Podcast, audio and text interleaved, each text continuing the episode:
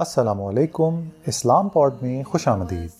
جس میں ہم ہر ہفتے آپ سے تعلق رکھنے والے معاملات اور دنیا میں رونما ہونے والے واقعات کو اسلامی نقطہ نظر سے پیش کرتے ہیں۔ اسلام پوڈ کو اپنے دوستوں اور عزیز و اقارب میں زیادہ سے زیادہ شیئر کریں۔ جزاک اللہ خیر۔ السلام علیکم سامعین۔ اسلام پوڈ کے ایک اور ایپیسوڈ میں آپ تمام لوگوں کو خوش آمدید۔ ہمارے تمام ایپیسوڈ جو ہیں وہ فیس بک پہ ہمارا پیج ہے، نصرہ میگزین کے نام سے اور ہمارا ٹویٹر اکاؤنٹ بھی ہے، نصرہ میگزین کے نام سے۔ دونوں جگہ پر جو ہے وہ ہمارے ہر ایپیسوڈ کا لنک شیئر ہوتا ہے۔ آپ لوگوں کے کوئی بھی فیڈ بیک ہیں سجیشنز ہیں، کوئی آئیڈیاز ہیں کسی ٹاپک کے حوالے سے، تو آپ ہمارے فیس بک پیج اور ٹویٹر اکاؤنٹ پہ جا کے ہمیں اپنے سجیشن سے جو ہے مطلع کر سکتے ہیں۔ آج کا جو ہمارا ٹاپک ہے، وہ بہت اہم موضوع ہے، جو کہ ازدواجی زندگی یا خوشگوار ازدواجی زندگی کے حوالے سے ہے۔ اور اس کے لیے ہمارے ساتھ بات کرنے کے لیے موجود ہیں انجینئر محمد سعد صاحب۔ سعد صاحب السلام علیکم۔ کیسی طبیعت ہے آپ کی؟ وعلیکم السلام۔ الحمد للہ اللہ کا شکر ہے۔ سعد صاحب کیا بتائیں گے کہ آج ہم جانتے ہیں کہ اسلام کے اندر جو شادی شدہ زندگی جو ہے وہ محبت اور الفت کا نام ہے۔ ہم جب اپنے پیارے نبی صلی اللہ علیہ وآلہ وسلم کی ازدواجی زندگی پر نظر ڈالتے ہیں جو کہ ہمارے لیے بہترین نمونہ ہے تو ہمیں نظر آتا ہے کہ ان کی جو ازدواجی زندگی ہے، وہ محبت اور الفت سے جو ہے وہ بھرپور ہے اور اسی طرح ہمیں نظر آتا ہے کہ اس کے بعد بھی صحابہ کرام اور دیگر جو اللہ سبحانہ تعالیٰ کے اولیاء وغیرہ گزرے ہیں، ان سب کی زندگیاں جو ہیں وہ اس حوالے سے بڑی یعنی کہ ایک ہمارے لیے مثالی جو ہے وہ زندگی تصور کی جاتی ہیں۔ لیکن جب آج ہم اپنے معاشرے میں نظر ڈالتے ہیں تو ہمیں ایک ہیجانی کیفیت جو ہے وہ نظر آتی ہے۔ یعنی کہ اگر ہم ایک طرف مغربی معاشرے کو دیکھیں تو مغربی معاشرہ میں تو ہمیں نظر آتا ہے کہ خاندانی نظام جو ہے وہ ٹوٹ پھوٹ کا شکار ہے، جہاں پر لوگ جو ہے وہ شادیاں ہی نہیں کر رہے اور شادی کے بغیر جو ہے وہ بچے ہوتے چلے جا رہے ہیں اور اس طرح کے جو ہے وہ صورتحال ہے یا شادیاں ہوتی ہیں تو چند مہینوں کے اندر ہی ڈائیورس ہو جاتی ہیں، اس طرح کے معاملات ہوتے ہیں۔ اس کے مقابلے میں اگر ہم مسلمان علاقوں کے معاشروں پر نظر ڈالیں تو الحمد للہ ہمارے یہاں شادیاں کرنے کا رواج جو ہے وہ آج بھی عام ہے، لوگ الحمد للہ شادیاں کرتے ہیں۔ لیکن اس کے ساتھ ساتھ جو چیز ہمیں یہاں پر الارمنگ صورتحال جو نظر آ رہی ہے وہ یہ کہ لوگ بڑی عمر میں شادیاں کرنے کا رواج جو ہے وہ اب دھیرے دھیرے بڑھتا چلا جا رہا ہے۔ اور اسی طرح جو طلاق کا بھی جو ریشو ہے وہ بھی اب ہمارے معاشرے کے اندر جو ہے وہ بڑھتا چلا جا رہا ہے۔ تو آخر ان سب صورتحال کی کیا وجہ ہے؟ بسم اللہ الرحمن الرحیم۔ بلا شبہ جو بات آپ کر رہے ہیں یہ ایک یہ موضوع ایک بہت اہم موضوع ہے اور آج ہمارے معاشرے میں یقیناً اس کی وجہ سے بہت سارے ایشوز کھڑے ہیں جبکہ ہم دیکھتے ہیں کہ قرآن فرماتا ہے وہ جعلیٰ بین کو مبدت و رحمہ یعنی یہ ایک ایسا ریلیشن شپ ہے جس میں محبت اور رحمت کا ایک بندھن ہے یہ۔ صحیح۔ آ, لیکن اگر ہم حقیقت میں دیکھیں تو معاشرے میں بہت سارے اس طرح کے کیسز ہیں جس طرح بتا رہے ہیں طلاق کی بڑھتی ہوئی شرح یا لیٹ شادیاں ہونا گھروں کے اندر رنجشیں پائی جانا۔ ساس بہو بھابھی نند میاں بیوی ایک ٹسل نظر آتی ہے ایک موڈ اس طرح کا نظر آتا ہے۔ جی بالکل۔ تو بلا شبہ یہ ایک بہت امپورٹنٹ ایشو ہے اور اس کے بارے میں اسلام ہماری رہنمائی کرتا ہے۔ لیکن اس سے پہلے کس کی رہنمائی کی طرف اگر کوئی بات کی جائے یہ سمجھنا ضروری کہ آج یہ وجہ کیوں ہے؟ یعنی ہم سب بخوبی جانتے ہیں کہ مغربی معاشرے میں سوشل سسٹم ایک ٹوٹ پھوٹ کا شکار ہے۔ خاندانی نظام بالکل دھرم بھرم ہوا ہے۔ اور ہم اس چیز کو تو پہچانتے ہیں، لیکن ایکچولی ہمارے معاشرے میں بھی، کیونکہ ہم لوگ بھی اسلامی رسم و رواج اور اسلامی اصولوں کے بجائے مشرقی رسم و رواج کو زیادہ اہمیت دیتے ہیں بہت سارے معاملات میں، جب یہ کیفیت فطری بات ہے۔ یعنی اگر آپ خود دیکھیں کہ ہمارے معاشرے میں کتنی دفعہ ہوتا ہے کہ ہم لوگ ایک عمل اس ریلیشن میں چاہے شادی کا ایونٹ ہو، خاندانی زندگی ہو، یا فیملیز میں آپس میں ریلیشن شپس کی بات ہو، تو اس میں ہم بجائے اس کے کہ اللہ کا حکم معلوم کریں ہم اپنے آبا و اجداد کے رسم و رواج کو فالو کر رہے ہوتے ہیں۔ اور قرآن نے اس کو کئی دفعہ ڈسکریج کیا کہ اپنے آبا و اجداد کی چیزوں کی تقلید کرنے کے حوالے سے۔ تو مسئلہ یہ کہ یہاں پہ میں جس کلچر کی بات کر رہا ہوں، یہ مشرقی کلچر ہے، جو حقیقتاً جس کو اڈاپٹ کر کے اور اسلام کو سائڈ پہ کر کے جو مشرقی کلچر کو ہم نے ایک زیادہ امپورٹنس دے دی ہے، اس چیز کو فالو کر کے ہم کیسے ایکسپیکٹ کر سکتے ہیں کہ جس چیز کا اللہ تعالیٰ نے قرآن میں فرمایا مودتا ہوں رحمہ وہ ہم کیسے حاصل کر سکتے ہیں؟ اچھا یہ آپ نے بڑی ایک الگ بات کی کہ آپ نے مشرقی کلچر کو یا مشرقی ثقافت کو اپنے اسلامی ثقافت سے جو ہے وہ مختلف جو ہے وہ قرار دیا ورنہ جی۔ ہمارے معاشرے میں جو ہے وہ عام طور پر انڈرسٹینڈنگ تو وہ یہی ہے کہ لوگ جب بھی مشرقی ثقافت یا مشرقی تہذیب کا لفظ آتا ہے تو لوگ اس کو اسلامی تہذیب کے طور پر ہی لیتے ہیں۔ لیکن آپ کہہ رہے ہیں کہ مشرقی تہذیب جیسے کوئی ایک الگ چیز ہے اور اسلامی تہذیب جو ہے وہ اس سے اس کا جو ہے وہ تعلق نہیں ہے تو آخر یہ مشرقی تہذیب یا مشرقی ثقافت سے کیا مسئلہ ہے؟ یعنی کیا اس میں اسلام کی آمیزش نہیں ہے؟ جزاک اللہ خیر یہ بہت امپورٹنٹ سوال ہے۔ اصل میں دیکھیں ہم سب اس بات پہ کافی کلیئر ہے کہ مغربی جو تہذیب ہے وہ تو غیر اسلامی ہے۔ جی لیکن اس کے مقابلے میں جو ہمیں آس پاس ملتا ہے وہ یہ مشرقی تہذیب ہے۔ ہمیں بعض دفعہ ایسے لگتا ہے کہ جیسے یہ کوئی اسلامی تہذیب ہے۔ حالانکہ اس میں کچھ چیزیں ہیں اسلامی موجود لیکن اس میں بہت ساری چیزیں خلط ملت ہوئی ہوئی ہیں۔ یعنی مثال کے طور پہ ہمارے معاشرے میں ایک ٹرینڈ ہے کہ ہم مہر جب لکھواتے ہیں تو بہت بڑی قیمت رکھواتے ہیں لوگوں کو دکھانے کے لیے۔ جبکہ ارادہ بھی نہیں ہوتا یا نہ ہماری استطاعت ہوتی اتنی مہر دینے کی۔ صحیح۔ جبکہ رسول اللہ صلی اللہ علیہ وسلم کی حدیث ہے کہ جو شخص شادی کرے مہر لکھوائے اس نیت سے کہ اس نے دینا نہیں ہے تو ایکچولی وہ زنا کر رہے ہیں اچھا۔ یعنی آپ سوچ سکتے ہیں کہ کتنی سخت وعید ہے اس کے بارے میں۔ اسی طرح ہم شادی کا جب ایونٹ دیکھتے ہیں تو اتنے سارے ایونٹس ہم نے بنا دی شادی کو اتنا مشکل بنا دیا ہے اتنا مہنگا بنا دیا ہے مایوں مہندی۔ صحیح۔ جبکہ اسلام میں نکاح اور ولیمہ کا بیسیکلی تصور ہے اور لڑکی کے گھر والوں پہ تو کوئی خرچہ ہی نہیں ہے۔ اسی طرح جہیز مانگنا۔ ٹھیک ہے کہ ہوں۔ والدین دے رہے ہیں اپنی محبت سے ایک الگ معاملہ ہے لیکن جہیز مانگنا یہ ہمارے مشرقی رواج کے اندر موجود ہے۔ ہمیں نظر آتے کتنی فیملیز اور کتنی شادیوں میں یہ معاملہ چلا آتا ہے۔ اسی طرح لڑکی کی شادی زبردستی کر دینا بغیر اس کی مرضی سے یہ بھی ہمارے معاشرے میں ہمیں نظر آتا ہے۔ شادیوں میں مخلوط کیا کہتے ہیں محفلیں ہونا پردے کا انتظام نہ ہونا یہ بھی ہمیں نظر آتا ہے۔ اور اس طرح کی جو مختلف چیزیں، سب سے بڑھ کر اگر ہم دیکھیں کہ کیونکہ ہمارے یہاں اسلام کے وہ سٹینڈرڈ سیٹ نہیں ہیں، تو ہوتا کیا ہے کہ حقوق و فرائض، اس کے معاملے میں بہت کنفیوژن پائی جاتی ہے۔ تو چنانچہ ہمیں نظر آتا ہے کہ اس وجہ سے معاملات اتنے کلیئر رہتے نہیں ہیں۔ اللہ کے رسول صلی اللہ علیہ وسلم کی ایک حدیث بھی ہے کہ جو بہترین نکاح وہ ہے، جس میں جو سب سے کم خرچ ہو۔ تو آپ سوچ سکتے ہیں کہ اسلام نے ایکچولی کتنا اپوزٹ دیا جو ہمارے یہاں کہ ہمیں لاکھوں اور شاید ایون کروڑوں کا خرچہ کرنا کرے، پڑتا ہے ایک ایونٹ پہ۔ تو پھر اگر یہ صورتحال ہے تو پھر ہم اس سے نکل کیسے سکتے ہیں؟ یعنی کہ ہم جانتے ہیں کہ مہنگی شادیاں جو ہیں، یہ تو ایک عام سی بات ہے۔ اور بعض لوگ اس میں اتنا مسئلہ بھی نہیں سمجھتے کیونکہ سمجھتے ہیں کہ ان کی ایک استطاعت جو ہے وہ ہے اس حوالے سے۔ تو یعنی کہ کیا آپ اس میں اس میں اتنا بڑا ایشو کیا ہے؟ دیکھیے، باقی سارے جو پوائنٹس ہیں نا، جیسے لڑکی کی زبردستی شادی کرانا بغیر اس کی اجازت کے مہر نہ دینا، جبکہ آپ لکھتے کچھ ہیں، مخلوط ایونٹس کروانا، بے پردگی اس میں، کیا کہتے ہیں جوائنٹ فیملی سسٹم میں بھی جو اسلام نے ریلیشن شپس کی لمیٹیشن رکھی ہیں، اور وہ بھی اس کا خیال نہ ہونا۔ اس کے ساتھ ساتھ یہ جو میں نے آخری بات کہی تھی، جس پہ شاید آپ کا غالباً سوال ہے، کہ مہنگی شادیوں کے حوالے سے دیکھیں حدیث تلقین کر رہی ہے کہ آپ شادیاں سادہ کریں۔ اور آپ۔ دیکھ سکتے ہیں میں اور آپ بھی بخوبی جانتے ہیں ہمارے آس پاس کتنے لوگ ہیں جو صرف اس وجہ سے شادی نہیں کر پا رہے کیونکہ ان کا کیا کہتے ہیں ابھی بجٹ اتنا نہیں بنا ہے۔ یعنی وہ جو عمر تھی جس میں شادی کر لینی چاہیے تھی اور جو تلقین ہے اسلام میں کہ جلدی شادی کرنے کی وہ صرف اس وجہ سے نہیں ہو پا رہی کیونکہ ابھی ان کا بجٹ اتنا نہیں آیا۔ وہ لاکھوں اور کروڑوں جو خرچ کرنے اس ایونٹ پہ یا جو اڑا دینے اس ایونٹ پہ وہ نہیں ہو رہا۔ تو یس اگر کوئی مہمانوں کو کھلانا چاہ رہے وہ مسئلہ نہیں ہے۔ لیکن ہمارے معاشرے میں مسئلہ یہ کہ یہ مہمانوں کو کھلاتے اس لیے ہیں یا ایونٹ کو اس میں شوشہ اس لیے کرتے ہیں کہ لوگ کیا کہیں گے؟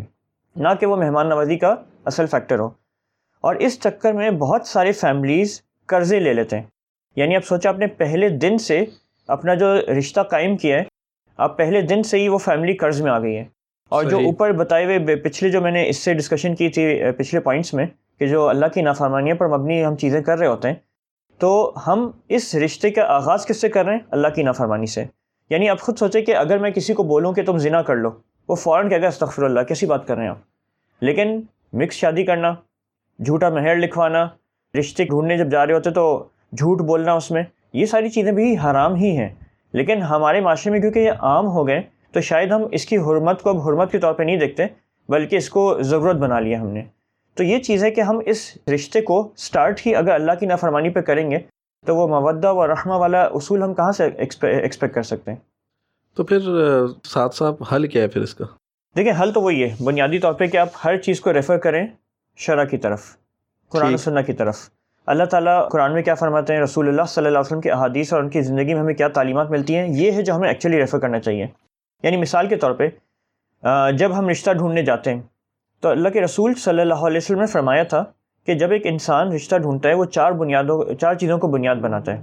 مال و دولت حسن حسب و نصب یا دین۔ صحیح۔ تو تم لوگ دین کو بنیاد بنایا کرو۔ ٹھیک۔ اور یہ جو دین کو بنیاد بنانا یہ بہت اہم اس لیے کہ جب دونوں میاں بیوی کی تھنکنگ میچ کرتی ہے ان کی نقطۂ نظر زندگی کے بارے میں میچ کرتا ہے ان کی ترجیحات ایک ہوتی ہیں تو ان کی زندگی میں معاملات ایک ڈائریکشن میں بغیر بحث مباحثے کے چلتے ہوئے نظر آئیں گے۔ صحیح۔ یعنی اگر دو اگر دونوں میاں بیوی میں یہ نقطۂ نظر زندگی کے بارے میں ایک نہ ہو، تو کبھی بحث ہو رہی ہے کہ بچوں کو کس طرح کے اسکول میں بھیجا جائے؟ کبھی بحث ہو رہی ہے کہ حجاب کرنا ہے، نہیں کرنا ہے، زبردستی کرائیں نہیں کریں سسرالیوں کے ساتھ کس طرح کا سلوک ہونا چاہیے؟ لائف سٹائل کیا ہونا چاہیے؟ اور سب سے بڑھ کر کے حقوق اور واجبات کیا ہیں؟ اس کے اوپر ایک نیور اینڈنگ بحث ہے، کیونکہ جب اپنے ایک آپ دونوں ایک بنیاد پر نہیں ہوں گے، تو ہر بندہ چاہے گا میرے حقوق زیادہ ہوں اور ذمہ داریاں کم سے کم ہوں۔ ساتھ صاحب ابھی آپ نے جیسے حقوق اور فرائض کا جو ہے وہ ذکر کیا ہے تو اگر آپ اس کو اگر تھوڑا مزید واضح کریں کیونکہ اصل میں حقوق اور فرائض کو لے کر ہمارے معاشرے کے اندر کافی کم علمی جو ہے وہ پائی جاتی ہیں۔ تو اگر آپ اس کو جو ہے وہ اگر مزید واضح کرنا چاہیں۔ جی جزاک اللہ خیر یہ بہت امپورٹنٹ سوال ہے۔ اللہ سبحانہ تعالیٰ نے جو حقوق و فرائض رکھے ہیں وہی ہمارے لیے کرائٹیریا ہونا چاہیے پیمانہ ہونا چاہیے اپنے معاملات کے اندر فیصلہ کرنے کا۔ صحیح۔ میں اسٹارٹ کرنا چاہوں گا کہ جو مرد کے اوپر ذمہ داریاں ہیں۔ حقوق کی میں بعد میں بات کر لیں گے۔ ذمہ داریوں سے اگر انشاءاللہ ہم بات کریں گے نا اور دونوں مرد و خاتون اپنی ذمہ داریاں سمجھ لیں گی تو انشاءاللہ حقوق بھی نیچرلی ادا ہو جائیں گے۔ اللہ سبحانہ تعالیٰ نے قرآن میں فرمایا الرجال قوامون علی النساء۔ صحیح۔ کہ مرد عورت پہ قوام ہے۔ اچھا ہمارے یہاں شاید قوام کو ایک سمجھا جاتا ہے کیونکہ ایک پوزیشن آف اتھارٹی دی ہے یا ایک تو شاید کوئی کامیابی کی علامت ہے یا کوئی فخر کی بات ہے۔ اسلام میں ہر ذمہ داری کے ساتھ اکاؤنٹیبلٹی آتی ہے اس کے جواب دہ ہونا ہے انسان کو۔ تو جب شوہر گھرانے کا ذمہ دار ہے تو اس کو اس کا حساب کتاب بھی دینا ہے۔ صحیح۔ تو مثال کے طور پہ شوہر پہ ذمہ داریاں کیا ہیں؟ شوہر کی ذمہ داری ہے کہ خاتون کو ایک رہنے کی جگہ پرووائڈ کرے جہاں وہ پرائیویٹ اسپیس ہو اس کی جہاں وہ اپنی مرضی سے چیزیں چلا سکے چاہے وہ ایک کمرہ کچن کی طرح ہو یا ایک الگ سے گھر ہو۔ ظاہر سی بات ہے آج کل ہاؤسنگ بہت مہنگی ہو گئی ہے لیکن یہ حکم اللہ سبحانہ تعالیٰ کا اپنی جگہ برقرار ہے۔ ٹھیک۔ اور ہم دیکھتے ہیں کہ جوائنٹ فیملی سسٹم میں ہوتا کیا ہے کہ خاتون کے کمرے میں دیور کبھی بیٹھا ہے کبھی کوئی پہنچ رہا ہے اس کی اپنی پرائیویسی نہیں رہتی ہے۔ جبکہ یہ اس کا حق ہے جو اسلام نے دیا ہے اور یہ ذمہ داری شوہر کے اوپر ہے۔ صحیح۔ اللہ سبحانہ تعالیٰ نے قرآن میں بھی فرمایا نا وہ عاشر و ہن بالمعروف کہ معروف انداز سے یعنی جو آپ کی استطاعت کے مطابق آپ اس کے لیے کرنا ہے۔ اسی طرح نفقہ کی ذمہ داری بھی کس پہ؟ ہے مرد پہ۔ گھر کا کھانا پینا جو بھی اخراجات ہیں وہ سب مرد کی ذمہ داری ہے خاتون کی ذمہ داری نہیں ہے۔ یعنی خاتون کو زبردستی نہیں کہا جا سکتا تم بھی جا کے باہر کماؤ۔ اور جس طرح آج شاید بہت ساری خواتین مجبوراً باہر جا رہی ہیں کمانے کے لیے کیونکہ وہ گھر کے اخراجات پورے نہیں ہو رہے جس طرح کے آج کل کی حال اقتصادی صورتحال چل رہی ہے لیکن یہ ذمہ داری کہیں سے بھی خاتون کے اوپر نہیں ہے اسلام کے اندر۔ یہ ساری ذمہ داری مرد پہ۔ اور آپ دیکھ سکتے ہیں جو قوام جس کو شاید ایک بہت آسانی سمجھا جاتا ہے یہ ایک بہت بھاری ذمہ داری ہے جس کے لیے ایک شوہر جواب دہ ہے۔ اسی طرح بچوں کی تربیت گھر گھر کے اندر ماحول اسلام اور گھر والوں کو اسلام پہ چلانا یہ ایک بہت بھاری ذمہ داری جو زندگی بھر ایک جد و جہد رہتی ہے۔ صحیح۔ کیونکہ آپ کے آپ نے اس کے اوپر نظر رکھنی ہے کیونکہ بالآخر آپ نے اللہ کو اس کے بارے میں بھی حساب دینا ہے۔ اسی طرح مہر کا معاملہ ہے۔ مہر ادا کرنا ہے، یہ ایک فارمیلٹی نہیں ہے، یہ ادا کرنا ہے۔ تو جیسے پہلے بھی حدیث بتائی تھی کہ جو شخص مہر اس نیت سے لکھوائے کہ وہ اس نے دینا نہیں ہے، اس نے ایکچولی ذنا کر رہا ہے وہ۔ تو آپ سوچ سکتے کتنا بڑی ذمہ داری ہے۔ تو اللہ کے رسول صلی اللہ علیہ وسلم نے ایون ایک حدیث میں فرمایا، تم میں بہترین وہ ہے جو اپنی گھر والوں کے ساتھ بہترین ہے۔ اور اسلام نے باہر کے کام کاج کی ساری ذمہ داری مرد پہ رکھی ہے، جبکہ اندر گھر کی ذمہ داری خاتون پہ رکھی ہے۔ صحیح۔ تو ویسے ساتھ صاحب جب میں نے آپ سے یہ سوال کیا تھا حقوق اور فرائض کے حوالے سے تو میرے ذہن میں یہی تھا کیونکہ ہمارے معاشرے میں ایک عام طور پر تاثر یہ پایا جاتا ہے کہ شادی شدہ زندگی میں جیسے حقوق اور فرائض جو ہے وہ خاص طور پہ فرائض جو ہیں وہ سب سے زیادہ جو ہے خواتین کے اوپر ہوتے ہیں۔ لیکن آپ نے بالکل جو ہے وہ مردوں سے جو ہے اسٹارٹ کیا ہے اور اس طرح جیسے بیان کیا جیسے مرد کے اوپر ہی جو ہے وہ سول رسپانسبلٹی ہے اور خاتون جو ہے ان کے اوپر یعنی میرے خیال سے ان کی بھی جو ذمہ داری اگر ان کا بھی ذرا آپ تذکرہ کر دیں۔ جی جی۔ ایسا نہیں کہ خواتین پہ ذمہ داری نہیں ہے، وہ بھی اللہ تعالیٰ کے سامنے جواب دہ ہیں۔ بچوں کی جو کفالت والا معاملہ ہے، اسی طرح گھر کے سارے کام کاج جو اندر، گھر کے اندر ہیں، وہ ذمہ داری خاتون کے اوپر ہے۔ خاتون کو سب سے بڑا جو حکم دیا وہ شوہر کی اطاعت کا ہے۔ حتیٰ کہ اللہ کے رسول صلی اللہ علیہ وسلم نے حدیث میں فرمایا تھا کہ اگر اللہ کے بعد کسی کو سجدے کی اجازت ہوتی تو ایک بیوی کو شوہر کی۔ یعنی یہ لیول آف اطاعت ہے جو اسلام نے کہا ہے۔ خاتون بغیر اجازت کے گھر کے باہر جا نہیں سکتی، شوہر کی اجازت کے بغیر۔ نہ ایسے لوگوں کو اس کو اندر لانے کی آنے کی اجازت دینی چاہیے جن کو شوہر پسند نہ کرتا ہو۔ تو یہ ساری وہ ذمہ داریاں جو ایون خاتون پر موجود ہے تو یہ بنیادی طور پہ ایک خاتون کے اوپر بھی اللہ تعالیٰ نے ذمہ داری رکھی جس طرح مرد پہ نفع کی یا گھر کی یا اس کی رکھی ہے۔ میں نے اس لیے اسٹارٹ کیا تھا وہ شوہر سے کیونکہ بنیادی طور پہ اس میں زیادہ ذمہ داری شوہر کے اوپر ہے، وہ پورے گھرانے کا ذمہ دار ہے۔ تو اس لحاظ سے اور عموماً ہمارے معاشرے میں شوہر کے حوالے سے کم ڈسکشن ہوتی ہے اور خاتون پہ زیادہ ڈسکشن ہوتی ہے۔ ابھی آپ نے بالکل صحیح کہا ہے۔ جب بھی میں نے ضروری سمجھا کہ پہلے شوہر کے اوپر ڈسکشن کر لی جائے۔ صحیح۔ تو ساتھ صاحب اسی سے اگر لنک ایک اور بات ہے کہ ہم دیکھتے ہیں کہ ہمارے معاشرے کے اندر جیسے جیسے وقت گزرتا چلا جا رہا ہے، ایک ٹرینڈ اسٹارٹ ہو گیا ہے جو خاص طور پہ جو پڑھی لکھی خواتین ہیں۔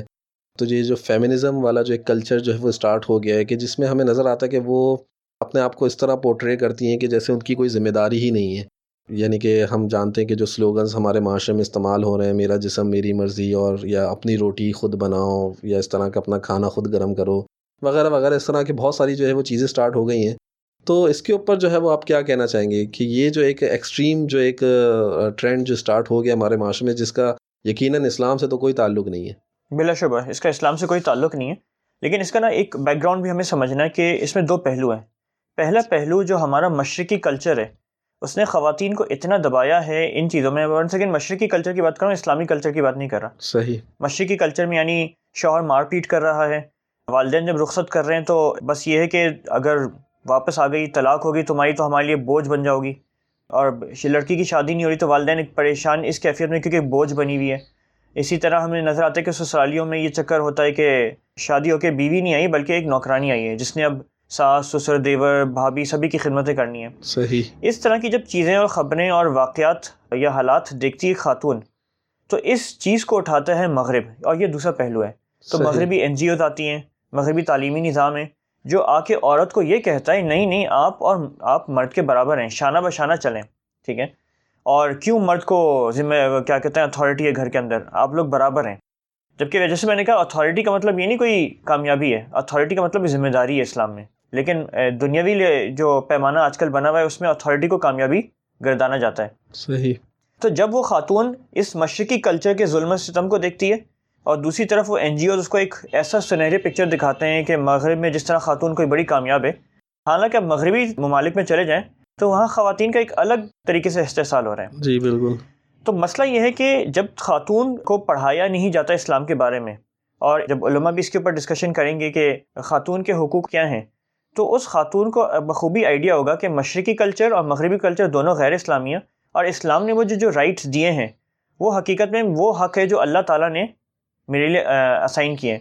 تو جب اللہ تعالیٰ نے ایک چیز میرے لیے کر دیا ہے تو پھر کون اس کو تبدیل کرنے والا؟ مثال کے طور پہ شادی کے وقت لڑکی کی اجازت لازمی ہے۔ صحیح۔ زبردستی شادی نہیں کرائی جا سکتی لیکن مشرقی معاشرے میں یہ ہو جاتا ہے۔ مہر ملنا اس کا حق ہے۔ صحیح۔ لیکن ہمیں مشرقی معاشرے میں نظر آتا ہے کہ شوہر اس کو غصب کر جاتا ہے۔ اسی طرح کیا کہتے ہیں اہ، سسرالیوں کی خدمت کرنا اس کی ذمہ داری نہیں ہے۔ اس کی اگر وہ کرتی ہے وہ احسان ہے۔ لیکن اس کو ایسا سمجھا جاتا ہے جیسے ذمہ داری ہے۔ اسی طرح اس کے لیے ایک پرائیویٹ روم ہونا ایک پرائیویٹ جگہ ہونا جہاں پہ وہ اپنی مرضی سے چیزیں کر سکے یہ اس کا حق ہے۔ لیکن آج یہ حق اس کا حق سمجھا ہی نہیں جاتا۔ تو بنیادی طور پہ کیونکہ اسلامی تعلیمات ہمارے تعلیمی نظام میں موجود اس طرح نہیں ہے جس کی وجہ سے ہوتا یہ ہے کہ ایک خاتون جب یہ ظلم و ستم سہتی ہے تو دوسری طرف اس کو اس مغربی تعلیمی نظام میں ایک سبز باغ دکھایا جاتا ہے مغربی خواتین کے حوالے سے جو کہ حقیقت میں وہ بھی اسلامی نہیں ہے اور ہم سب بخوبی جانتے ہیں کہ کس طرح مغربی خاندانی نظام درہم بھرم ہوا ہوا ہے فی الحال۔ صحیح تو ساتھ ساتھ جس طرح بھی آپ نے درمیان میں تین چار چیزیں گنوائیں اور اس سے پہلے آپ نے مردوں کے جو ذمہ داریاں ہیں اس کا آپ نے جو ہے اس کو واضح کیا پھر اسی طرح جو خواتین کی جو ذمہ داریاں ہیں ان کو آپ نے واضح کیا۔ تو اگر میں ان تمام چیزوں کو سمپ کروں تو کیا یہ تمام چیزیں کافی ہیں ایک خوشگوار ازدواجی زندگی کے لیے؟ آ, نہیں۔ اگر ہم ایک خوشگوار ازدواجی زندگی چاہ رہے ہیں اس سے وہ محض اپنے فرائض ادا کرنے تک محدود نہیں ہوئے۔ لیکن یہ شادی کا جو رشتہ نا ایک صحبہ کا رشتہ ہے ایک صحیح۔ قربت کا رشتہ ہے۔ مودہ و رحمہ ٹھیک ہے؟ یہ اس طرح کا ایک رشتہ ہے۔ حتیٰ کہ قرآن میں اللہ تعالیٰ نے فرمایا اسی ریلیشن کے بارے میں ہننا لباس الکم ون تم لباس الہن تو یہ اتنا ایک قریب رشتہ ایک لباس سے تشبیح دی گئی ہے جو آپ کے جسم سے سب سے قریب ہوتا ہے۔ یہ چیز ادا ہوگا یہ یہ ریلیشن مضبوط ہوگا جب ہم فرائض سے آگے نکلیں گے۔ مثال کے طور پہ جیسے وہ جیسے میں نے آیت بتائی تھی پہلے کہ وہ عاشرو ہن بالمعروف کہ ان کے ساتھ بہترین انداز سے معروف کے طریقے سے رہو۔ ہم اللہ کے رسول صلی اللہ علیہ وسلم کی حدیث دیکھتے ہیں کہ تمہیں بہترین وہ ہے جو اپنی بیویوں کے ساتھ بہترین ہے۔ صحیح۔ اب آپ سوچیں اللہ کے رسول صلی اللہ علیہ وسلم کی زندگی کے بارے میں وہ جو تعلیمات ہمیں ملتی ہیں کہ اللہ کے رسول صلی اللہ علیہ وسلم خود اپنے گھر کے کام کاج کیا کرتے تھے۔ اچھا۔ ٹھیک ہے۔ آج تو اگر کوئی کرے گا تو اس کو کہا جائے گا یہ دیکھو اس کے اندر یہ تو کوئی مرد ہی نہیں ہے۔ بیوی کا غلام ہو گیا ہاں بیوی کا غلام ہو گیا۔ اس طرح کے تانے پڑ رہے ہیں۔ یعنی ایکچولی ہم ایکچولی مذاق کس کا اڑا رہے ہیں؟ جو چیز اللہ کے رسول صلی اللہ علیہ وسلم نے کی ہے جی ہم جی۔ حقیقت میں اس کا مذاق اڑا رہے ہیں۔ یعنی ہم ہم۔ سوچ بھی نہیں رہے جو آج کل واٹس ایپ اور فیس بک پہ اس طرح کے مذاق بنتے ہیں شادی کے بارے میں اور مرد اور عورت کے اوپر جو جوکس بنتے ہیں ہم مذاق کس چیز کا اڑا رہے ہیں؟ اس چیز کا جس کو اللہ تعالیٰ نے اتنی اہمیت دی ہے۔ صحیح۔ اور ہم ان کاموں کا مذاق اڑا رہے ہوتے ہیں جس کو اللہ کے رسول صلی اللہ علیہ وسلم نے خود کر کے دکھایا ہے۔ تو اس پہ ہمیں بہت کیئرفل رہنا چاہیے۔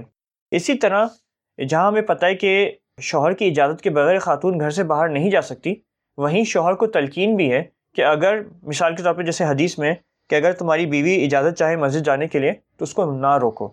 اچھا۔ یعنی نصیحت ہے یہ اس کو تلقین کی گئی کہ نہ روکو اس کو۔ تو صحیح۔ ایسا نہیں کہ اگر میاں بیوی دونوں سے فرض فرض کھیلیں گے نا تو یہ رشتہ رشتہ نہیں رہے گا یہ بزنس کا ایک وہ ڈیل ہو جائے گی۔ ٹھیک ہے؟ یہ باس امپلائی والا ریلیشن بن جائے گا۔ اسلام نے یہ ریلیشن صحبت والا بنایا ہے لباس سے تشبیح دی اس کو۔ صحیح۔ ٹھیک ہے؟ اسی طرح ہم دیکھتے ہیں کہ اللہ کے رسول صلی اللہ علیہ وسلم کبھی اپنی ازواج کی کیا کہتے ہیں تزلیل نہیں کرتے تھے۔ آج شاید ہمارے مشرقی کلچر میں اپنی وائف کی کسی چیز پہ تعریف کرنا ایک مشکل کام لگتا ہے۔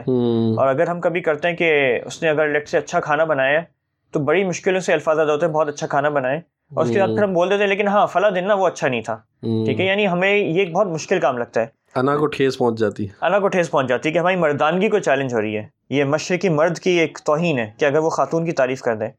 اللہ کے رسول صلی اللہ علیہ وسلم حاکم ہوتے ہوئے بھی گھر کے کام کاج کرتے تھے تسمہ ٹھیک کر رہے ہوتے تھے۔ کچھ جو بھی اس طرح کے گھر کے کام ہوتے تھے جس کو آج شاید مشرقی مرد کی بےزتی سمجھا جاتا ہے۔ اسی طرح اگر اللہ کے رسول صلی اللہ علیہ وسلم کو کوئی کھانا پسند نہیں آتا تھا تو کبھی اس کی اس کو کرٹیسائز نہیں کرتے تھے اس میں کیڑے نہیں نکالتے تھے۔ صحیح۔ جبکہ آج ہم دیکھتے ہیں کہ اس کے اوپر شاید مار کٹائی بھی ہو جاتی ہے ہمیں جس طرح کی کچھ نیوز بھی مل جاتی ہے۔ اسی طرح اللہ کے رسول صلی اللہ علیہ وسلم نے فرمایا کہ اگر تمہیں بیوی میں کوئی چیز کوئی خامی نظر آئے تو اس کی خوبیوں کو دیکھو۔ یعنی بار بار اگر میاں بیوی ایک دوسرے کی خامیوں پہ ہی اپنا میگنیفائنگ گلاس رکھیں گے رشتہ۔ کبھی نہیں چلنے والا۔ ٹھیک ہے؟ لیکن کیونکہ آج مشرق کے معاشرے میں حقوق و فرائض اور کلیئر نہیں ہوتے اور ایک ٹسل لگی ہوتی کہ میں ڈومیننٹ ہو جاؤں کہ وہ ڈومیننٹ میرا خاندان ڈومیننٹ ہو کہ اس کا خاندان۔ تو اس چکر میں نظر آتا ہے وہ ایک دوسرے کے عیب میں پڑے رہتے ہیں نہ کہ ان کی خوبیوں کے حوالے سے۔ اسی طرح شوہر جب گھر آتا ہے تو ٹی وی کے سامنے بیٹھ جاتا ہے۔ صحیح۔ بجائے اس کے کہ اپنی وائف کے ساتھ اپنے گھر والوں کے ساتھ ٹائم اسپینڈ کرے۔ یعنی رسول اللہ صلی اللہ علیہ وسلم کے شیڈیول ہم جانتے کتنا مصروف شیڈیول ہوتا تھا۔ وہ حاکم تھے وہ۔ جج تھے وہ امام امامت بھی کراتے تھے وہ تنازعات کو بھی دیکھتے تھے۔ وہ صحابہ کرام کے ساتھ ڈفرینٹ چیزیں پلان کرتے تھے جنگوں پہ جاتے تھے معاہدے کراتے تھے۔ لیکن ان سب کے باوجود وہ اپنی تمام بیویوں کو ٹائم دیتے تھے۔ صحیح۔ حتیٰ کہ وہ بڑا مشہور واقعہ ہے۔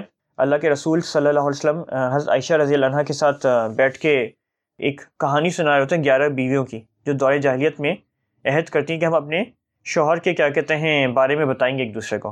ٹھیک ہے؟ ایک لمبی کہانی ہے لیکن وہ دکھاتے ہیں کہ انہوں نے کس طرح ٹائم اسپینڈ کیا ہے اپنے گھر والوں کے ساتھ۔ ڈسپائٹ کہ وہ کتنے مصروف تھے۔ تو اگر یہ محض فرض تک دونوں رہیں گے نا یہ ریلیشن نہیں چلے گا۔ تو فرض بتانے کا مطلب یہ ہے کہ ہمیں احساس ہو۔ کس چیز کا؟ یعنی اگر خات... میری بیوی میرے والدین کی خدمت کر رہی ہے تو مجھے احساس ہوگا یہ کہ یہ احسان کر رہی ہے۔ یا۔ فرض ادا نہیں کر ہے احسان کر رہی ہے۔ اور اگر میں اس کو اپنے اس اپنے میکے لے کے جا رہا ہوں تو بیوی کو بھی پتہ ہونا چاہیے یہ اس کا فرض نہیں ہے۔ یہ میرے اوپر احسان کر رہا ہے۔ اب یہی احسان کی اینک سے جب آپ ان اعمال کو دیکھیں گے آپ کے اندر محبت پیدا ہوگی۔ لیکن۔ اگر ہم اسی مشرقی اسٹینڈرڈ کے لحاظ سے دیکھیں گے جہاں کچھ ڈیفائنڈ ہی نہیں ہے تو ہمیں ہر وقت لگے گا میرے شوہر نے تو ایسا نہیں کیا اور میری بیوی نے ایسا نہیں کیا تو کبھی وہ زندگی میں اس طرح کا ایک ریلیشن بن نہیں پائے گا۔ اچھا تو ساتھ صاحب یہ تو آپ نے جس طرح بیان کیا ہے اس سے تو لیکن ہم جانتے ہیں کہ انسان جو ہے وہ ہر انسان کی مختلف شخصیت ہوتی ہے نا۔ ہر انسان کا مختلف مزاج ہوتا ہے مختلف طبیعت ہوتی ہے۔ یعنی ظاہر سی بات ہے، آپ نے جو مثالیں دی ہیں، وہ تو آپ نے ہمارے پیارے نبی صلی اللہ علیہ وسلم کی دی ہے اب ظاہر سی بات ہے، ہم میں سے کوئی شخص جو ہے، وہ ان کی پاؤں کی دھول تک بھی جو ہے، وہ نہیں پہنچ سکتا۔ تو ان جیسی پرسنالٹی رکھنا، ان جیسی مزاج اور طبیعت رکھنا تو دور کی بات ہے نا۔ تو ہم جانتے ہیں کہ ہمارے معاشرے کے اندر بہرحال انسان جو ہے، وہ ہر طرح کی پرسنالٹی کے لوگ ہوتے ہیں، ہر طرح کی مزاج اور طبیعت کے لوگ ہوتے ہیں۔ کچھ غصے کے تیز ہوتے ہیں، کچھ میں، ٹھیک ہے نا، ہر اور ہر کسی کا کچھ پس منظر بھی ہوتا ہے بیک گراؤنڈ بھی ہوتا ہے۔ ظاہر ہے اختلافات تو پھر ہونے ہوں گے نا یعنی کہ جب مختلف مزاج اور مختلف طبیعت کے لوگ ہوں گے مختلف پس منظر کے لوگ ہوں گے تو یقینی بات ہے اختلافات تو ہوں گے۔ تو ٹھیک ہے یعنی کہ ہمارے لیے بالکل ایک جو مثال ہے جو نمونہ ہے وہ تو ہمارے پیارے نبی صلی اللہ علیہ وسلم ہے لیکن اس کے بعد جو ہے وہ اگر ہم اپنے معاشرے میں دیکھیں تو یہ بڑا ہمیں ناممکنات میں سے ایسا لگ رہا ہے کہ جو ہے نا وہ اس طرح کی ہم آج کے دور میں کہ ایک مثالی ازدواجی زندگی جو ہے وہ حاصل کر سکیں۔ یہ بات درست ہے۔ دیکھیں ہم جب کہہ رہے ہیں یہ جو ساری باتیں کی ہیں اس کا قطن یہ مطلب نہیں کہ اختلافات نہیں ہو سکتے۔ اختلافات ہو سکتے ہیں ہو سکتے ہیں دو میاں بیوی ساتھ نہ چل پائیں۔ تو اس میں اللہ تعالیٰ نے حکم دیا کہ دونوں طرف کے کوئی بڑے آئیں اور آپس میں بندھن جاری رکھوائیں۔ یہ بھی نہ ہو پائے تو طلاق کا آپشن رکھا ہے اور اسلام میں۔ بھی طلاق بہت خوبصورت انداز سے ہے نہ کہ جو ہمارے مشرقی معاشرے میں ہوتا ہے۔ یعنی یعنی ہمیں مشرقی معاشرے میں کیا نظر آتا ہے؟ جب طلاق کا معاملہ ہوتا ہے تو وہ شاید مار کٹائی گالم گلوچ دو خاندانوں کی جنگ جھوٹے مقدمات ایک دوسرے بنانا یہ شاید ہمارے طلاق کا معاملہ بن چکا ہے۔ جبکہ یہ کوئی معیوب چیز نہیں ہے اگر کہ میاں بیوی میں انڈرسٹینڈنگ نہ بن پا رہی ہے تو وہ علیحدہ ہونا چاہ رہے ہیں۔ اس میں وہ نہیں ہے کہ یہ کوئی گناہ ہے۔ دوسری چیز اسلام میں تو ایون جب طلاق حتیٰ کہ طلاق کی بھی بات اگر ہم کریں تو اس طرح ہے کہ جب آپ اس کو اگر طلاق ہو جائے تو رخصت کریں تو احسن انداز سے رخصت کریں شاید تحفے تحائف دے کے رخصت کریں۔ اچھا۔ ٹھیک ہے۔ اور حتیٰ کہ جب آپ پہلی طلاق دیتے ہیں تو اس کو رکھنا اپنے گھر پہ یہ عدت کے پورے ٹائم پہ اور اگر رجوع کر لیں تو آپ کو نیا نکاح کرنے کی ضرورت نہیں ہے۔ صحیح۔ حتیٰ کہ دوسری طلاق میں بھی ایسا ہے۔ ہاں تیسری طلاق ہو جائے اس کے بعد معاملہ الگ ہوتا ہے۔ تو پوائنٹ صرف یہ ہے کہ اسلام نے طلاق کا جو ایک پہلو دیا ہے ہمیں جو معاشرے میں نظر آتا ہے وہ بالکل اس کا الگ ہے۔ یعنی یہ طلاق شاید جنگ کا ایک اعلان جنگ ہوتی ہے اور اس سے پہلے جو کچھ ہو چکا ہوتا ہے وہ اتنا ایکسٹریم ہوتا ہے کہ یہ معاملات بن جاتے ہیں۔ تو میں قطن یہ نہیں کہنا چاہ رہا کہ میاں بیوی کے درمیان ڈس ایگریمنٹس نہیں ہو سکتی۔ ہم اللہ کے رسول صلی اللہ علیہ وسلم کی لائف ہی اٹھا لیں۔ اللہ کے رسول صلی اللہ علیہ وسلم ایک دفعہ حضرت عائشہ رضی اللہ عنہ سے فرماتے ہیں کہ مجھے پتہ ہے کہ کب تو مجھ سے خوش ہوتی ہو اور کب ناراض ہوتی ہو۔ تو حضرت عائشہ رضی اللہ عنہ فرماتی ہیں یہ کیسے؟ تو وہ فرماتے ہیں کہ جب تم خوش ہوتی ہو تو کہتی ہو محمد کے رب کی قسم۔ اور اللہ۔ جب تم ناراض ہوتی ہو تو کہتی ہو ابراہیم کے رب کی قسم۔ سبحان اللہ۔ اچھا اب اس واقعے سے اگر آپ آئیڈیا لگائیں نا کہ اللہ کے رسول صلی اللہ علیہ وسلم اپنی ازواج کے بارے میں کتنی ڈیٹیلز تک انڈرسٹینڈنگ رکھتے تھے؟ یعنی ان کی پرسنالٹیز کی کہ وہ ان چیزوں پہ بھی کہ وہ الفاظ جو استعمال کر رہی ہیں اس سے آئیڈیا لگاتے تھے ان کی کیفیت ابھی کیا چل رہی ہے۔ صحیح۔ یہ جو ایک مثالی شوہر کی بات ہے۔ اسی طرح اللہ کے اللہ کے رسول صلی اللہ علیہ وسلم ایک دفعہ حضرت عائشہ رضی اللہ عنہ کی کان میں کچھ کہنے جا رہے تھے۔ تو حضرت عائشہ رضی اللہ عنہ نے ان کا ہاتھ ہٹا دیا۔ تو وہاں پہ ام مبشر موجود تھیں رضی اللہ عنہ۔ تو وہ فرماتی ہے کہ آپ نے اللہ کے رسول کے ساتھ ایسا کیا؟ تو اللہ کے رسول صلی اللہ علیہ وسلم ہنستے فرماتے ہیں چھوڑ دو یہ تو اس سے بہت کچھ زیادہ کرتی ہے۔ یعنی میں کہنا۔ کیا چاہ رہا ہوں کہ ان کے درمیان ایک ہنسی مذاق ناراضگی اس طرح کے ریلیشنس چلتے ہیں۔ اور بات آپ کی صحیح کہ یہ ساری مثالیں تو اللہ کے رسول کی ہیں ہم لوگ کیسے کر لیں؟ تو ہم حضرت عمر رضی اللہ عنہ کی اگزامپل اٹھا لیتے ہیں کہ ایک دفعہ ایک صاحب آتے ہیں ان کے پاس اپنی بیوی کی شکایت لگانے۔ یعنی ان کے گھر پہ کچھ مسئلہ ہوتا ہے وہ کہتے ہیں میں خلیفہ سے جا کے شکایت لگاتا ہوں۔ صحیح۔ جب وہ خلیفہ کے گھر پہ جا کے دستک دیتے ہیں تو ان کو اندر سے آرگیومنٹ جس کو کہتے ہیں نا بحث مباحثے کی آواز آ رہی ہوتی ہے۔ تو وہ پلٹنا پلٹنا شروع کر دیتے ہیں کہ یہاں تو خود بحث چل رہی ہے۔ اتنی دیر میں حضرت عمر باہر آتے ہیں اور کہتے ہیں کیا ہوا تھا؟ مسئلہ کیا ہے؟ تو فرماتے ہیں کہ میں تو اپنی بیوی کی شکایت لگانے آیا تھا۔ یہاں تو آپ کو خود اپنی بیوی سے ڈانٹ پڑ رہی ہے۔ تو حضرت۔ عمر رضی اللہ عنہ ان کو فرماتے ہیں کہ دیکھو اس بات کو احساس کرو کہ یہ ہماری بیویاں یہ دن بھر ہمارے اس گھر کے پوری دیکھ بھال کر رہی ہوتی ہیں بھر بچوں کی دیکھ بھال کر رہی ہوتی ہیں کھانا بنا رہی ہوتی ہیں۔ اور یہ سارے معاملات ایسے نہیں کہ بڑے آسان ہیں جن کو ہم بڑی آسانی سے آسان سمجھتے ہیں۔ تو یہ جو ایک احساس ہوتا ہے نا کہ بیوی بھی بہت کچھ کر رہی ہے اور ایک بیوی کے اندر احساس کے شوہر بھی بہت کچھ کر رہے ہیں، یہ بہت اہم ہے۔ تو میں قطن یہ نہیں کہہ رہا تھا ڈس ایگریمنٹس نہیں ہوں گے، لیکن ڈس ایگریمنٹس کا انداز کس طرح ہوتا ہے؟ وہ یہ ہے کہ آپ اس کو حل کریں، نہ کہ اس کو بنیاد بنا کے، جس کو کہتے ہیں نا، جنگ اور جدال کا معاملہ جس طرح آج مشرقی کلچر میں موجود ہے۔ صحیح۔ اچھا ساتھ صاحب بس آخری میں اب سوال کرنا چاہوں گا، وہ یہ کہ ظاہر ہے ہماری پوری جو آج کی جو قسط ہے، وہ بہت زیادہ شاید شادی شدہ افراد کے ارد گرد جو ہے وہ گھومتی رہی ہے۔ تو وہ لوگ جو غیر شادی شدہ افراد ہیں یعنی ہمارے سامعین میں سے بہت سارے لوگ ہوں گے جو کہ غیر شادی شدہ بھی ہیں۔ تو اگر آپ ان کے لیے کوئی پیغام دینا چاہیں، کیونکہ اصل میں ہم اپنے معاشرے میں دیکھتے ہیں کہ غیر شادی شدہ لوگ جو ہوتے ہیں، اور یقیناً میں نے اور آپ نے بھی شاید اپنی شادی کے ٹائم پہ اس طرح کے ایشوز اور چیلنجز کو شاید سامنا کرنا پڑا ہوگا کہ ہمیں بہت زیادہ اپنے خاندان کا پریشر کا جو ہے وہ سامنا کرنا پڑتا ہے، معاشرتی پریشر کا سامنا کرنا پڑتا ہے۔ جس طرح آپ یہ کہہ رہے ہیں کہ پرائیویٹ پلیس uh, ہونی چاہیے پرائیویٹ ہاؤس uh, ہونا چاہیے uh, ایٹ لیسٹ ایک پرائیویٹ پورشن ہونا چاہیے اپنی بیوی کے لیے، جس کو افورڈ کرنا جو ہے وہ یقیناً بہت مشکل ہوتا ہے۔ تو لوگوں کی پوری پوری زندگیاں گزر جاتی ہیں، صرف ایک پرائیویٹ پورشن اور اس کو ارینج کرنے میں جو ہے وہ گزر جاتی ہیں۔ پھر اسی طرح جس طرح آپ نے مہنگی شادی کا ذکر کیا تھا، تو چونکہ خاندان کا پریشر اتنا ہوتا ہے کہ جی آپ گھر کا پہلے بیٹے ہیں یا گھر کے آخری بیٹے ہیں یا جو بھی ہیں، تو یار ہمیں تو اچھی شادی کرنی ہے، سب کو بلانا بھی ہے، تو تھوڑا دھوم دھڑکا بھی کرنا ہے۔ تو اس طرح کی جو خاندانی پریشر معاشرتی پریشر اور فائنینشیل جو پریشرز ہوتے ہیں، تو ان کے حوالے سے اگر آپ کچھ گائیڈ کرنا چاہیں، خاص طور پر ان لوگوں کے لیے جو کہ غیر شادی شدہ ہیں اور شادی کرنے یعنی کہ یقیناً انہوں نے مستقبل میں شادیاں کرنی ہیں، تو اگر آپ ان کے حوالے سے کچھ رہنمائی فرمائیں۔ اصل میں دیکھیں، اس میں نا والدین کو اپنی ذمہ داری سمجھنی ہے۔ والدین کی جو اولاد ہے، جلد از جلد ہو سکے تو ان کی شادی کریں۔ جب وہ استطاعت ہو ان کی شادی کرا دیں، اس میں ان کو فیسیلیٹیٹ کریں، نہ کہ ان کے لیے رکاوٹیں اٹکائیں۔ کہ یار خا- ابھی تمہاری عمر اتنی نہیں ہے ابھی فلاں خاندان والے کی ہو جائے، اس کے بعد تمہاری ہوگی۔ ابھی تم خود اتنا مہنگا ایونٹ کرو، اس لیے، اس کے لیے اتنی سیونگ کر کے رکھو۔ یہ ساری جو چکر ہیں، یا خاندان والے اس سے ناراض ہو جائیں گے تو ایسا نہیں کرنا، ویسے نہیں کرنا۔ یہ چیزوں سے والدین کو، جس کو کہتے ہیں نا، خبردار رہنا چاہیے کہ ایسا نہ ہو، اللہ کی نافرمانی کر رہے ہوں صرف خاندان والے یا لوگوں کو خوش کرنے کے لیے۔ ایک بہت بڑی غلطی ہوگی ان والدین کے اینڈ پہ۔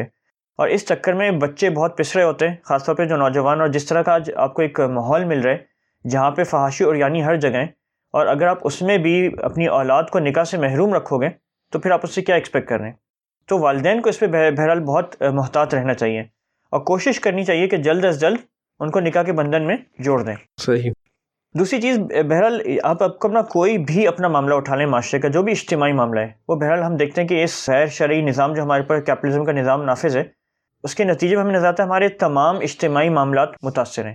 صحیح۔ چاہے آپ اپنا زکوٰۃ کا معاملہ اٹھا لیں چاہے آپ شادی بیاہ کا معاملہ اٹھا لیں عدل و انصاف کا معاملہ اٹھا لیں میڈیا کو اٹھا لیں تعلیم کا ہر چیز متاثر ہے ہماری۔ اور ہم اسلام پہ چلنا ہمارے لیے اتنا مشکل ہو چکا ہے۔ یعنی سمپل سی جیسا آپ نے ایک پوائنٹ ریس کیا کہ شوہر کی ذمہ داری ہے اپنی بیوی کے لیے گھر کا ارینجمنٹ کرنا۔ آج کل گھروں کی قیمتیں کیا بنی ہوئی ہیں؟ صحیح بات ہے۔ اور یہ ایسا نہیں کہ ہمارے پاس پاسبل نہیں ہے یہ پاسبل لیکن ریاست چاہتی ہی نہیں ہے۔ یہ یہ نظام تو سرمایہ داروں کے حق میں فیور کرتا ہے۔ اسی طرح اگر کوئی تنازع اٹھ جائے تو ایک عدالت ہونی چاہیے جہاں یہ مسئلہ سیٹل ہو۔ لیکن ہمیں پتہ ہے یہ ہماری فرسودہ عدالتی نظام جو انگریز دے کے گئے، سالہ سال کیس لٹکا دیتے ہیں، جس میں مسئلہ حل ہونے کے بجائے اور رنجشیں پیدا ہو جاتی ہیں۔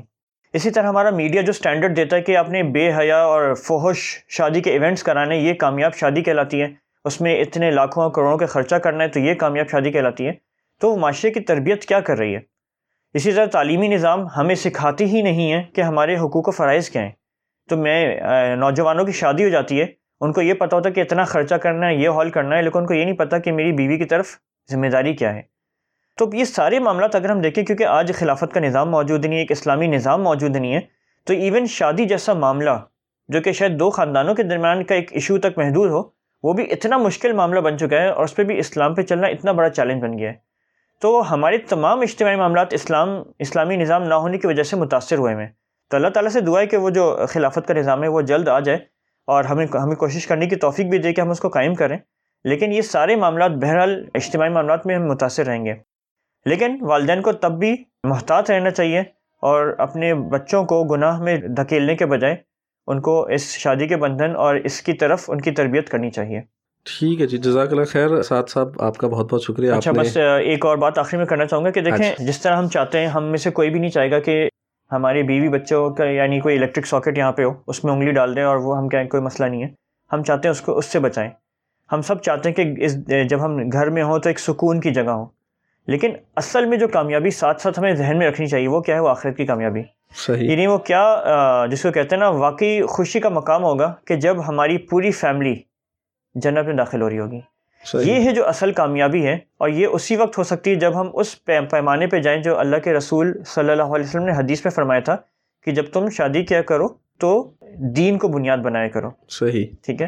تو ہمیں جہاں اپنی تمام ایفرٹس کرنی چاہیے اس کے اراؤنڈ ان مسائل کے بارے میں پڑھنا چاہیے اپنی فیملی کو بھی آن بورڈ کرنا چاہیے آخرت کو ایک فوکس بنانا چاہیے اللہ کی محبت اور اللہ کی رضا کا حصول ان کا مقصد بنانا چاہیے۔ ہمیں وہاں لیکن محتاط یہ بھی رہنا چاہیے کہ شیطان مسلسل لگا ہوا ہے اس بندھن کو توڑنے میں اس کو کمزور کرنے میں۔ صحیح۔ تو بہت محتاط رہنا چاہیے۔ اور یقیناً وہ ساری گائیڈ لائنز ایک پوڈ کاسٹ میں شاید کور کرنا ممکن نہیں۔ ساتھ ساتھ دعا کرتے رہنا چاہیے اور الحمد للہ اسلام اتنا کمپریہنسو دین ہے کہ ہمیں دعائیں بھی ساتھ دکھا گیا۔ جیسے وہ دعائیں ربنا حبلنا من ازواجنا و ذریاتنا قرۃ اعین و جعلنا للمتقین اماما۔ یعنی یہ دعائیں ہیں اور اس طرح کی کئی دعائیں جو اپنی فیملی کے لیے جو ہمیں انشاءاللہ کرتے رہنا چاہیے۔ تو یہ میں ضرور کہوں گا کہ آخرت کو ذہن میں ضرور رکھیں صرف اس دنیاوی زندگی کی آسائشوں کو مطمع نظر نہ بنا دیں۔ ٹھیک ہے جی بہت بہت شکریہ ساتھ صاحب آپ کے اس کلوزنگ ریمارکس کا بھی۔ آج کی پوڈ کاسٹ کا ان شاء اللہ تعالیٰ اختتام کرتے ہیں۔ اس دعا کے ساتھ کہ جو آخری جو دعا ساتھ صاحب نے بھی جو ہے وہ دہرائی تھی کہ اللہ تعالیٰ ہمیں ہماری بیویوں اور ہماری اولادوں سمیت جو ہے وہ آنکھوں کی ٹھنڈک بنا۔ جزاک اللہ خیر۔ جزاک اللہ خیر۔